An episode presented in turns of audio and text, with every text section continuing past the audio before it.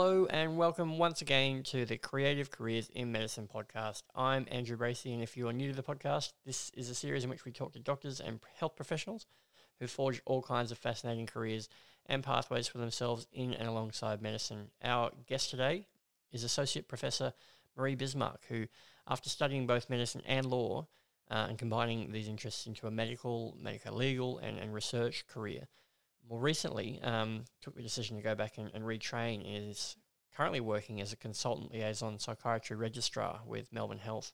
She's still continuing to juggle this with her decorated research career and is leading a research team at the University of Melbourne, which in June of this year received a million dollars in NHMRC investigator grant funding to study why health practitioners in Australia have higher rates of burnout, depression, and suicide than other occupations.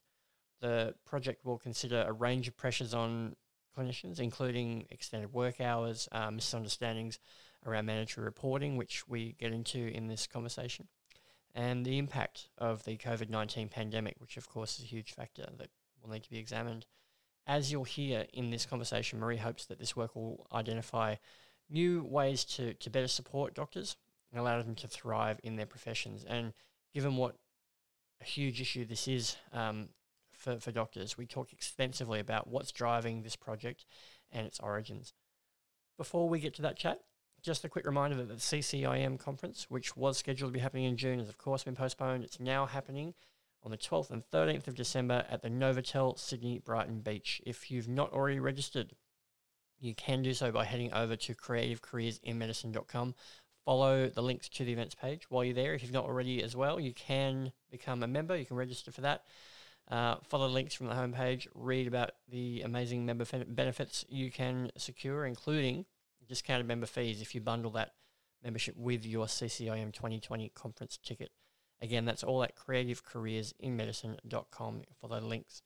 So, on to our interview with Marie Bismark. And a quick note that I was very excited, as you'll hear in a few moments, to have a co host for this episode, CCIM founder and Sydney GP, uh, Dr. Amandeep Hansra, who anyone in, involved with CCIM would be very familiar with. It made for a really interesting chat in which Marie um, opened up uh, about some of her own struggles working as a doctor and managing her own mental health issues along the way and how she hopes that her experiences um, can assist others. So, on that note, I'll stop waffling and let's just dive in.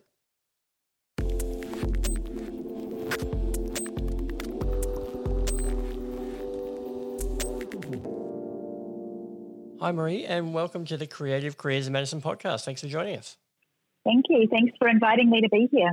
No worries. Now, today I'm, I'm very excited uh, for the first time on the CCIM podcast. I have a co host here sitting with me, and i am here with Sydney GP and Creative Careers Medicine founder, uh, Dr. Amandeep Hansra, who I'm sure anyone listening will be pretty familiar with. Amandeep, thanks for making the time to be part of it today. It's wonderful to, to have you a part of the podcast as well. Thanks, Andrew. It's nice to see you at work, and um, it's actually exciting for me to, um, to, to be on this one with Marie as well. I've been watching her in awe of all the amazing things she achieves, so I'm looking forward to talking to her a little bit more today. Well, let's get started talking about some of those things. One of the ones things, Marie, that I was um, really fascinated in, in, looking at the work that you've done and, and the research that you've completed in the past it's of hard to know where to start, but since it's still re- relatively fresh and, and no doubt pretty exciting for you and your team, um, perhaps we can talk a little about the uh, NHMRC grant for the work that you and your team at the University of Melbourne are going to be doing, or have perhaps already begun uh, by now, um, examining factors that lead to doctors having far higher rates of burnout, depression, and suicide than, than other professions potentially, and, and more importantly, and conversely, what factors allow them to thrive, and what kind of things that can, we can be identified to sort of um, change that, that, that, those, some of those numbers. Um, anyone familiar with the previous work know this is a, a particularly interest area for you. How did this project come about? Um, because the potential really is exciting. Thank you. We're delighted to have been awarded an NHMRC grant uh, for the next five years. So, my research career has mostly focused on um, patient experience. I've been around 15 years looking at patient complaints and medical malpractice claims and really trying to understand how we can provide better care to patients.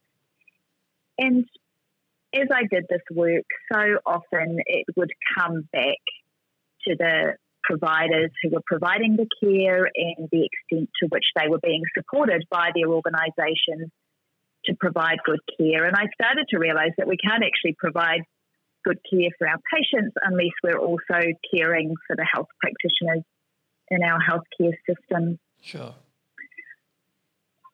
So um, the research project over the next five years uh, will have a few different lenses.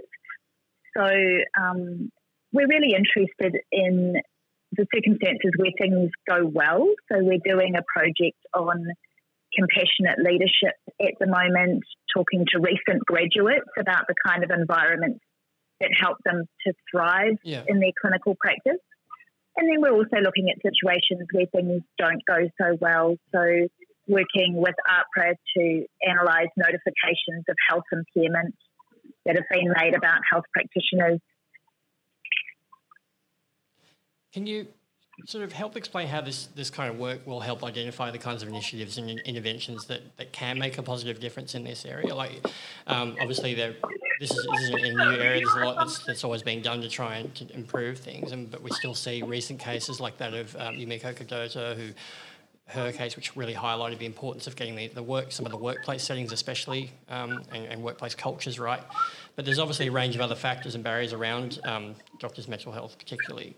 Um, mm. uh, there, it requires a lot of vigilance and consideration. What, what kinds of real changes can this kind of research deliver for, for those doctors who may be at risk? So I think one thing that our research does is it helps to really clearly identify risks which can lead to policy change.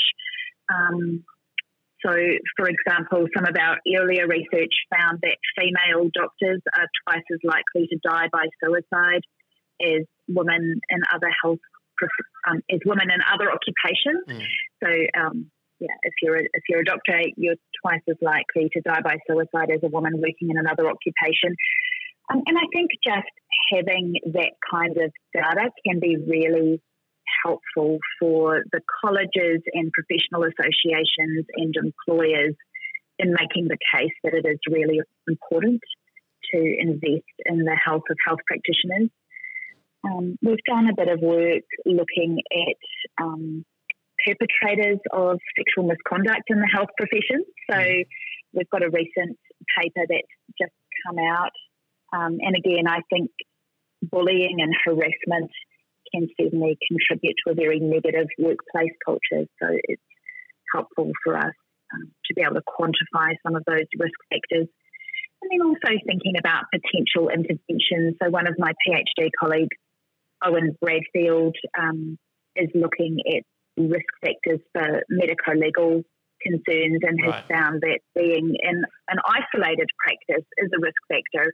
And so then once you understand that working on your own without the support of peers is a risk factor for falling into medico legal problems, you can then begin to think about how we can connect practitioners with peers and mentors and groups of supportive colleagues so that they are felt getting that support around them. I'm going to you. Yeah. So Marie, I was just wondering when you put this research proposal together. I'm, I'm assuming this was pre-COVID.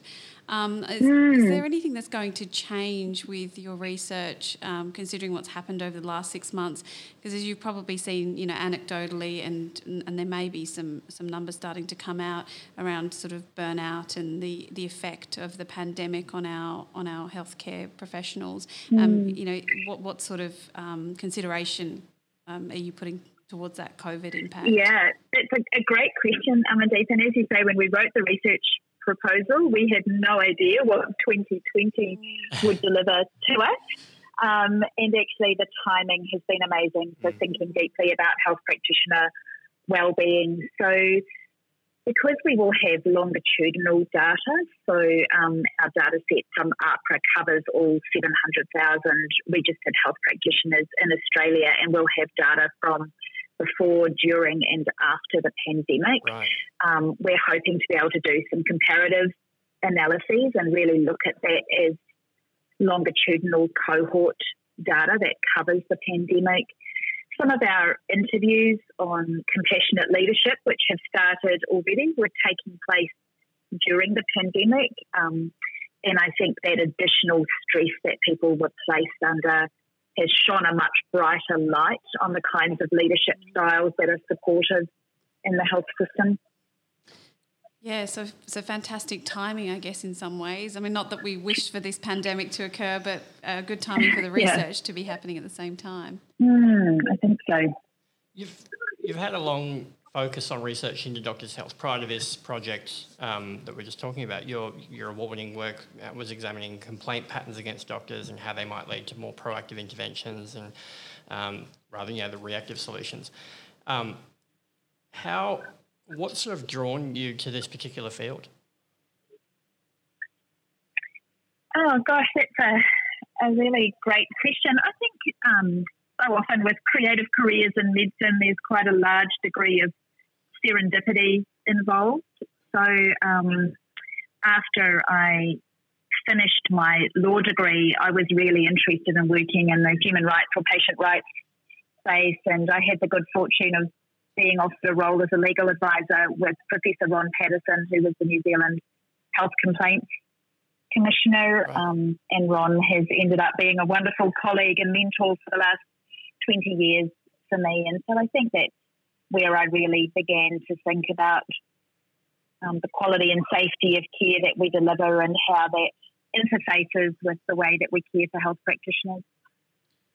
I know you've most recently sort of switched fields again, and you're working in as a psychiatry registrar now, and we'll, we want to talk about that in a, in a, moment. But first, I wanted to talk about your experience. You, as you just mentioned, um, you, as, well as having a medical degree, you, you completed your law degree. Um, I want to talk about that crossover more generally and what attracted you to that sort of side of things. Um, was, yeah. was law always the, the, the goal when you were studying medicine, or was it um, something that sort of happened sort of organically and blossomed? What you know, your, your interest expanded once you were there? So when I finished high school, um, I was really interested in both law and medicine and couldn't choose between them. So I somewhat naively enrolled in both um, at the University of Otago and thought that within three or four weeks it would become apparent which degree I enjoyed more. um, and here I am, 20 uh, something years later, and I still haven't made up my mind and still haven't been able to choose between them. So, um, yeah, I, I, completed the two degrees concurrently um, and have just woven backwards and forwards between law and medicine for my whole career since then. And the work is now some, so integrated that some days I can't even tell whether I'm wearing my doctor hat or my lawyer hat anymore. It's so woven together now. Yeah, oh, that, that, that's so interesting because we have spoken to um, some of the CCIM community who have done medicine and law and they've kept – some some of them have sort of described keeping their careers quite separate, and some days they sort of do their medical work, and some days their legal work. But mm. it's interesting that you um, you've you've taken roles um, that kind of combine both of those hats, and mm. you you've tried to sort of pave quite a unique path there. So I think that's um, that's really intriguing. Yeah, and I. I think particularly with the governance work that I do, that when I'm in those leadership roles on a board of directors, that bringing both the legal expertise plus also this really frontline understanding of how health systems work is, is very helpful at a board level. Mm-hmm. So at the moment, I'm on three main boards. So Somerset Aged Care, which is an ASX listed company, um, the board of the Royal Women's Hospital in Melbourne, and GMHBA Health Insurance. And I think in those governance roles, that breadth of understanding and the ability to weave backwards and forwards and to speak the language of clinicians, but also to have a deep understanding of those legal issues is very helpful. How long did, uh, was it easy? You, you, just mentioned a moment ago how sort of you they all seem to be so intertwined that it seems quite a natural way for you to be working. Was that always the case, or did you was it tricky to find that balance early on? Did you find yourself sort of trying to keep a whole lot of plates spinning all at once, and sort of how how are you going to keep up, or was it always kind of like because because you'd had that sort of you, you'd already gone through that experience, I guess, of doing both degrees at the same time. Was it always sort of combined in your head? Yeah, I think so. Um, and I spent quite a long time out of clinical medicine. So I did my public health physician training. Um, and certainly, public health is one of the broader and more welcoming colleges. And I think there's a lot of scope to do very, very very varied work as a public health registrar. So certainly while I was doing my public health training, it was very easy to integrate the two. Um, with my psychiatry training, which I'm doing now, the earlier years of the psychiatry training are more prescribed, and I guess, right. um, you know, for a while there was a, a, clearer differentiation between my my clinical work when I was very much wearing my medical hat, and then on other days I would go to Melbourne Law School and, and be teaching law.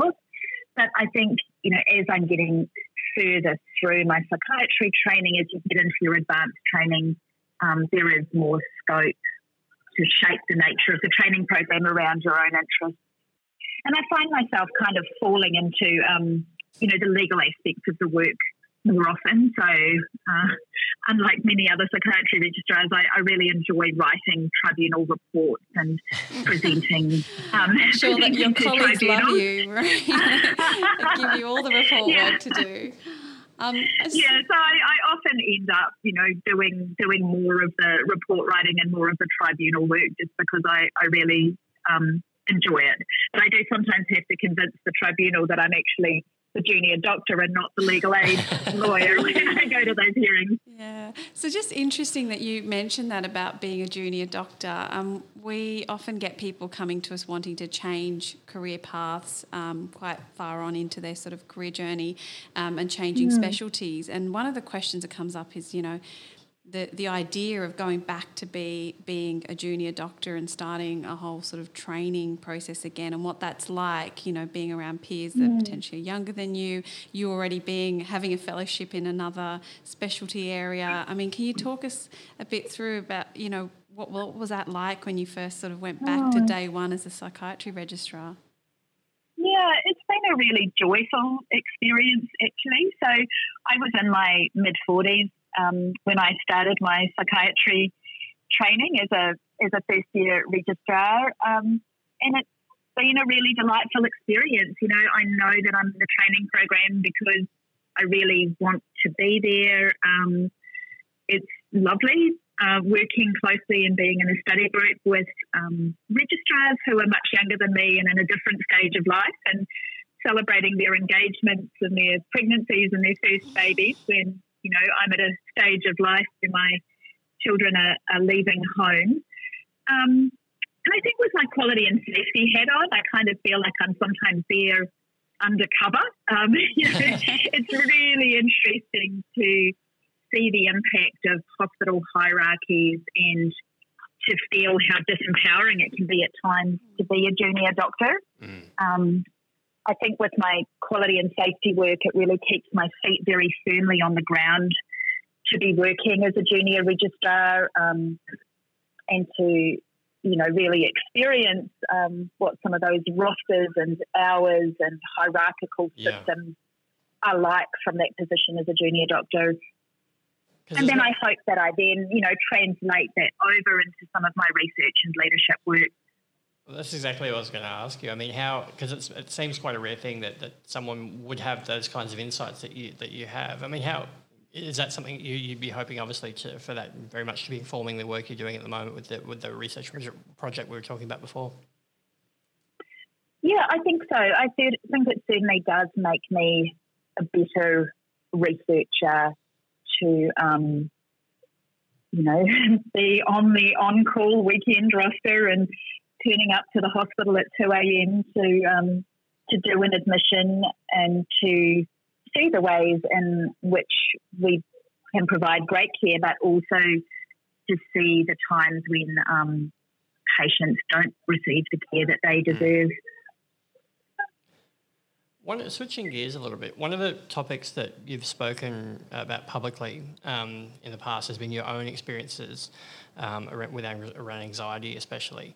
Um, you've been able to, how you've hmm. been able to process those experiences and turn them into very powerful, um, you know, those perspectives and experiences into very powerful messages and, and hopefully um, help other doctors who might be struggling as well. Um, mm. Not only helping, but encouraging others to seek help um, and highlighting how vital um, you know doctors' um, health is. And, and you've talked about this this idea of empathic observation. Um, one of the things you, talk, you, you, you used that term earlier, um, compassionate leadership as well, which I guess ties very much into that. You made a, mm. a particularly powerful and, and raw I should say, presentation at an RACP conference a couple of years back now on some of these issues. There was one particular anecdote that quite that struck me. It referenced there was one day where you, where you got to the office and you, you baked a cake um, for your colleagues, and, and that led to one of them realising that how much stress that, that you were under at the time, and and you know as yeah. a result, someone was able to reach out to you. Um, and, yeah, as a, as a great, a really great example of that, you know, empathic care or, or observation. I'm just wondering how yeah. your how your own personal experiences have, have informed your understanding of, of these particular issues. Yeah, thank you. That's a, a, a lovely anecdote to remember, and certainly one of the ways that I, I know when my mood is dipping is when I develop this early morning waking and when I am awake at um, at 4 a.m. I tend to bake. So whenever I'm turning up at work with a lot of baked goods, it generally means that um, that my sleep's not great and that I've been waking very early in the morning. And, and this one colleague left a, a note on my chocolate cake saying, This chocolate cake is so great that I'm worried about your mental health, um, which was, was yeah. really lovely. Um, look, I, I felt that it's important to do some myth busting. I think that when the mandatory reporting laws came in, there was a lot of fear and misunderstanding mm. around them, and there was this myth circulating that was no longer to seek safe to seek help for mental health concerns, yeah. and that you would be reported to AHPRA. Um, and because I had been doing research on on, immediate, on mandatory reporting and had reviewed over 800 mandatory reports to AHPRA, I knew that that simply wasn't the case. And, you know, at the time, um, I was experiencing some anxiety and depression. I was seeing my GP regularly for that. And I think I felt a real responsibility to be able to communicate that message that actually um, it is safe um, to to seek help for your own mental health issues and Indeed, we should all be doing that. We should all have our own GP. Um, we should all be reaching out when we're struggling, and that the threshold for mandatory reporting is very much linked to a, a risk to patients. And that as long as you're seeking treatment and taking sick leave um, when you need to take sick leave and um, have the support or and engaged in, in treatment, that means that you're able to practice safely, that actually that doesn't warrant a mandatory report to, to AHPRA. Um, so I hope that by being able to speak both about my own personal experience, but also sharing some of the research I've done in that area, I've been able to reassure some other doctors that we all should have our own GP and that it is okay, and that most of us at some point in our career will struggle, um, and that we're we're better doctors um, if we're able to seek help and support with that. Yeah, I've been noticing, Marie, that there's a lot of um, high-profile doctors that have come out and openly discussed, you know, some of their own struggles with mental illness. Um, I'm thinking of, you know, people, amazing people like Geoff Toogood from Crazy Socks for Docs, mm. and there's been other people in the media. I mean, I'm just wondering, do you feel that there is more acceptance now by the medical community that we we are all allowed to experience our own you know mental health battles and that doesn't make us a bad doctor and that we can still go on and, and practice safely you know if we're getting help do you feel like there has been a shift or do you feel like we've still got a really long way to go Look, I think things are beginning to shift in the right direction. I think it does still vary from workplace to workplace, um, and that perhaps some of the colleges are more or less supportive in this area. Um, and I think that some mental health conditions still remain much more stigmatized than, than others. Um, so, for example, I think that um, depression and anxiety are conditions that um, the medical profession can accept more readily than, for example, a condition like bipolar disorder, mm. where there's still much more work to be done to recognise some of the really amazing doctors who are living with um, with conditions like bipolar and still practicing safely and well. but I hope we're going in the right direction.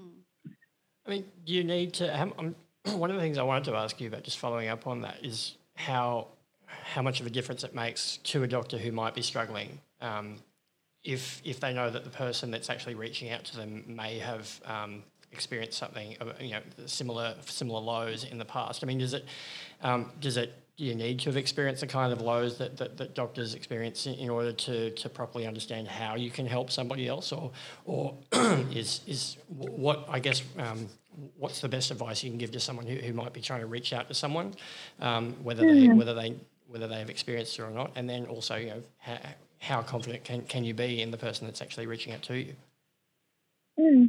look I don't think you need to have been through this experience to be able to support your colleagues. Um, you know, I received wonderfully empathic and, and meaningful support from from all sorts of people. I think it's really about being attuned to your colleagues and noticing the small things. I think that as doctors, we're generally very high performing, um, and it takes a lot for the cracks to begin to show at work. So, for example, something like you know, a doctor turning up 20 minutes late at work.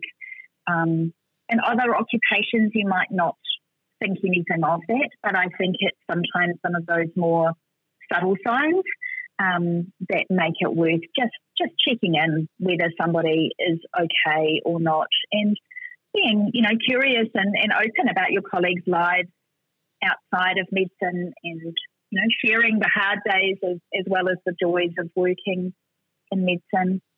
I do think that um, in terms of your, your choice of of GP, that um, there are some GPs who are particularly skilled in working with other doctors, um, and that you know it's, it's, important to find a GP who you feel very comfortable with. Right. Yeah.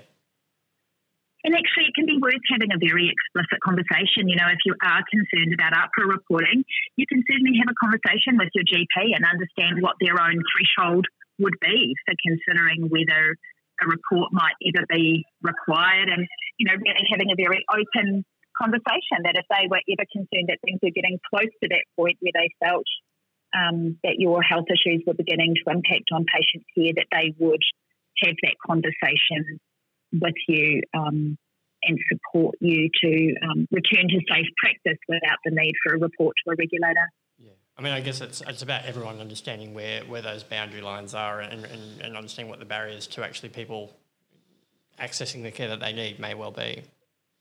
Mm, that's right. Amandeep, did you have anything to? No, I was just going to say it's a really good point, actually. I mean, you know, um, and I think most of us can kind of relate. We've all had times that we've had to reach out and and get help from colleagues. And I guess you know one of the the issues in medicine is that we are quite a small community, and um, aside from things like mandatory reporting, there are also concerns around confidentiality and. You know, um, just concerns about where your, your, medical records might end up, or um, who might be saying mm. what to who. I mean, how have you sort of traversed that um, over your time when you've reached out for help um, in you know sort of feeling comfortable that what you're disclosing to people, especially now. Also, you're working in that field. You know, say working in psychiatry. Um, you know, has that ever been something that you've sort of come across, or other people have raised with you?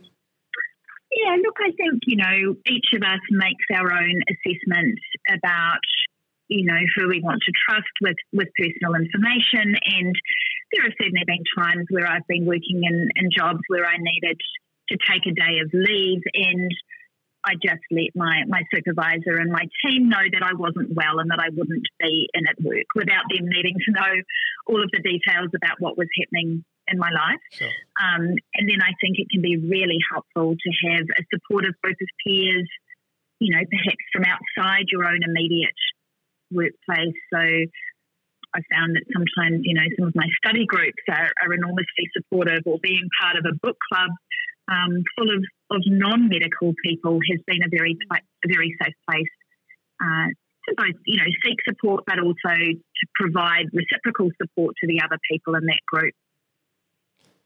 Switching gears completely uh, for a moment, um, one of the other things I was interested to, to ask you about, and it's partly because I noticed you dealing with it this week online. I'm guessing not for the first time. Um, the, it was around this issue of the treatment of experts, particularly prominent women. Um, by, by most often um, men on social media. Um, this week, you, you posted uh, about having been not only sort of patronised and targeted, but ultimately abused um, by a pretty scarily ignorant uh, and aggressive guy on the on the topic of COVID nineteen. What's it, mm. what's it like having to? Is this something you're constantly dealing with? But I, I, I get the impression with this kind of harassment and behaviour. I mean, how do you stay engaged?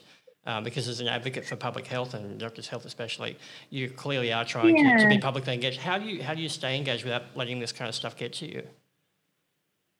Yeah, that's that's a great question, and certainly some of the COVID conspiracy theories yeah. that have been coming out have um, have been challenging at times. Um, you know, particularly when somebody without expertise is, is trying to tell you that the whole pandemic is a setup that's being driven by vaccine companies or that actually yeah, or that actually yeah. um, COVID is no more dangerous than the flu, or mm. that we should just be locking up elderly people and allowing the rest of us to live our lives. You know, it's been challenging responding to that. I think DMO psychiatry training has been really helpful. Um, as a psych trainee, you're often taught to listen for the emotion behind the words. Right. And so rather than becoming too caught up in the details of the particular conspiracy theory, you know, I really try and understand the emotion that's driving that. And I think that often there is a lot of fear or anxiety or a perceived loss of control um, resting behind some of those comments. So I think really trying to understand where people are coming from.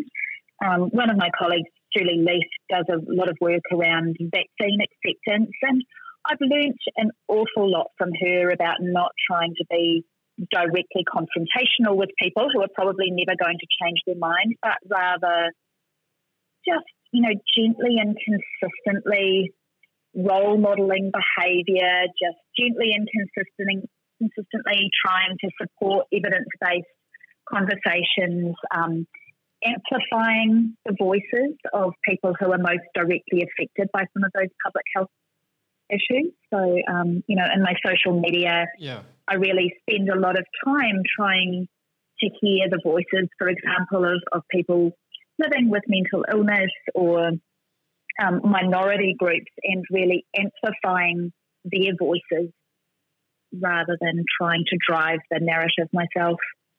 Because it must be a bit frustrating, though, because as you, as you mentioned, there is so much online commentary and, and conspiracy theories and, and disinformation, misinformation of late. You know, one of the one of the things was the, the commentary around um, suicide rates being up, um, supposedly, mm. and that the, the the stats just not bearing that out at all. I mean, is is it frustrating as someone who's done so much work in that space, but in particular, to see you know actual facts like this being debated as if as if there is some kind of matter mm. of opinion that can be sort of won or lost. Yeah, I do feel as though a lot of my career has spent been spent trying to do this kind of myth busting because those myths can be incredibly dangerous. And you know, there has there was some modelling work earlier on in this pandemic which suggested that during the lockdown, suicide rates might increase by around twenty five percent. Um, you know, which was was very worrying. And I think people's ability to distinguish between models and projected worst case scenarios mm. and reality, um, you know, was, was difficult. And so I think now that we do actually have data from coroners showing that there's been no increase in suicide rates during the lockdown, and indeed in a number of countries there's been a reduction in suicide deaths. I think I just try and contribute um, an evidence based perspective to those conversations. And sometimes, even if I don't think I'm going to change the mind of the person mm. that I'm responding to, I hope that other people may be listening or, or watching um, and that I may be able to. Co- mm. yeah, yeah, that's right. I think it's the people who are on the fence and, and who are really genuinely trying to understand what's going on, um, who may be influenced by some of that information you know, and that's not to say that we shouldn't be concerned about mental health during the, the pandemic. I've been working in a um, you know, both in the emergency department but also in the intensive care unit of the Royal Melbourne Hospital, you know, where I interact with many people who've had suicidal thoughts um, or attempted suicide, and, and certainly there have been aspects of the pandemic and the lockdown that have contributed to that stress. But I think it's, it's really important that we're able to just, you know, step back and, and try and understand what, what's really happening. Um, in situations like yours, um, professionally, where you've got two very distinct, distinct professions crossing over. So I'm talking specifically, perhaps a little bit earlier in your career um, with law and medicine. I often wonder what crossover there is in terms of skills and mindsets, or whether it's personality traits that can help someone succeed in, in one or the other or both at the same time. Um, other than obviously the medical knowledge, I'm trying to get to, to, to, the point of asking you about what, what, what can listeners perhaps take away if, if, if they were looking at getting into the medical legal sphere as you have, mm. other than the, you know, obviously the, the medical expertise and knowledge that, they, that, that, that you guys have, um, which is vital. Is yeah. there anything other about doctors that, that makes them well suited to, to working in the legal profession or associated roles? Mm. Look, one the pieces of career advice that I always give people is that I think that often the most rewarding careers can be found at the intersection of two passions. Um, you know, there are a lot of people who are doctors and there are a lot of people who are, are, lawyers, and if you can find the intersect between those two interests, it can be really rich and rewarding work. And you know, thinking about other creative careers in, in medicine, it's, it's just been an absolute joy to see other people who've found that intersect between their passions. So if you think about somebody like Cath Crock, who both you know works in pediatric anesthesia, and she's a really passionate musician, and she's developed um, the Hush music series where she brings music into children's hospitals, or um, somebody like Dr. Nikki Mills, who's an extraordinary pediatric surgeon, but she's really passionate about breastfeeding, and she's just completed her PhD looking at um, airway abnormalities and the way in which an improved understanding of anatomy can help babies with airway abnormalities to still be able to breastfeed. Um, and there are just lots of examples of, of people doing wonderfully rich and, and creative work who found that intersect between two of their passions. It's both of these things that we're talking about, though, are incredibly time consuming professions. How you know? I think you touched a little bit earlier on about how you sort of manage those different professional areas of your life. How do you how do you manage your, your work life situation? You mentioned obviously you you've got kids that are growing up and about to, to be to be leaving home, but as a parent, how have you managed to sort of strike that balance? Yeah, so I think you know you, you go through different phases and stages in your life, and um, we had three children under the age of, of three and a half. Um, and having three babies was part of what influenced my decision to pursue my public health training first mm-hmm. because I knew that doing a non clinical specialty would give me a lot of flexibility and a lot of control over my working hours at a time when my family really benefited from that. Um, and now that my children are older, it's, it's much easier for me to be doing more of the, the clinical work. Um, and, and I think that there is, you know, there's no one balance. I think you're just constantly, you know, adapting and adjusting and, and refining um, and changing the way in which you, you structure things as your your life and your career unfolds. And I've been surrounded by really fabulously supportive people. Um, you know, my, my parents and my and my husband and, and my circle of friends particularly when I was doing a lot of overseas travel, were, were immensely supportive about helping with the kids while I was heading off to conferences and so on. And I think, you know, I like to think that my career has been really enriching for my children as well. So um, when I was 41 weeks pregnant with our third child, I applied for a Harkness Fellowship to Harvard and um, was successful in getting that fellowship. So we went to, to Harvard with three children under the age of five, and wow. it was a, a, really fabulous year for us as a family. We travelled to 17 different states, and you know, my, my husband took a year to be at home with the kids, and incredible. It was one of the, the most wonderful, rewarding years of my career. What advice uh, would you have for any doctors who might be interested in the kind of work that you that you've been doing and might want to explore health law as a professional option? I mean, what are the things that on, on the flip side? What are the things to, that they do need to be uh, aware of in terms of the, the you know the time, commitment, risk, sacrifice, and also I guess what have been the most um, rewarding things? You just mentioned some of those, but if we can sort of have a look at both sides. Hmm. You know, one of the things my mum used to say to me when I was considering um, doing something is in 10 years' time, you'll be 10 years older whether you've done it or not.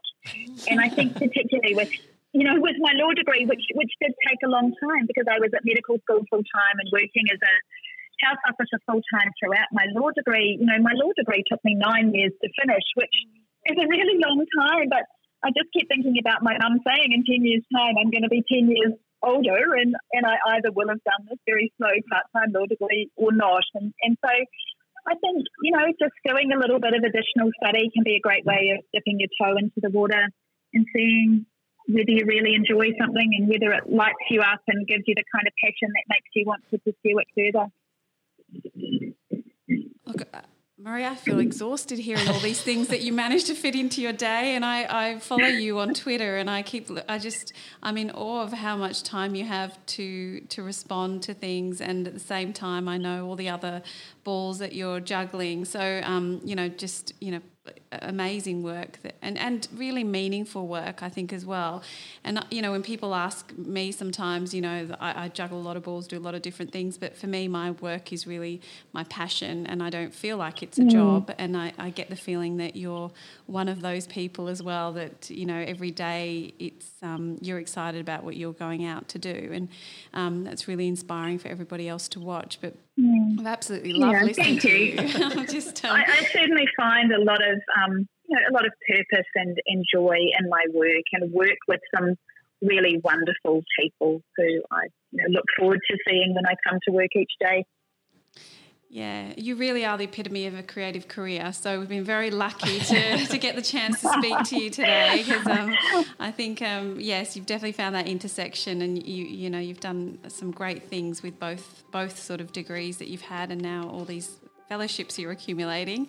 Um, but um, yeah, so I you know want to say thank you for, for giving us the time today, and, and Andrew for letting me be co-host. That's um, all right. Thank, I was going to I couldn't have said, said it better in, in summing up. Um, being able to hear, hear Marie's perspectives and, experience has been has been a real um, privilege, and I'm, I'm hoping that um, that, that, there's been a lot of stuff that, that, some of our listeners will be able to get out of it um, as well. So, look, thank you so much, Marie, for your time today, and also Amandeep. I know you're both very, very busy doctors. I will let you get back to, to, to your, to your um, various uh, plates that you need to keep spinning.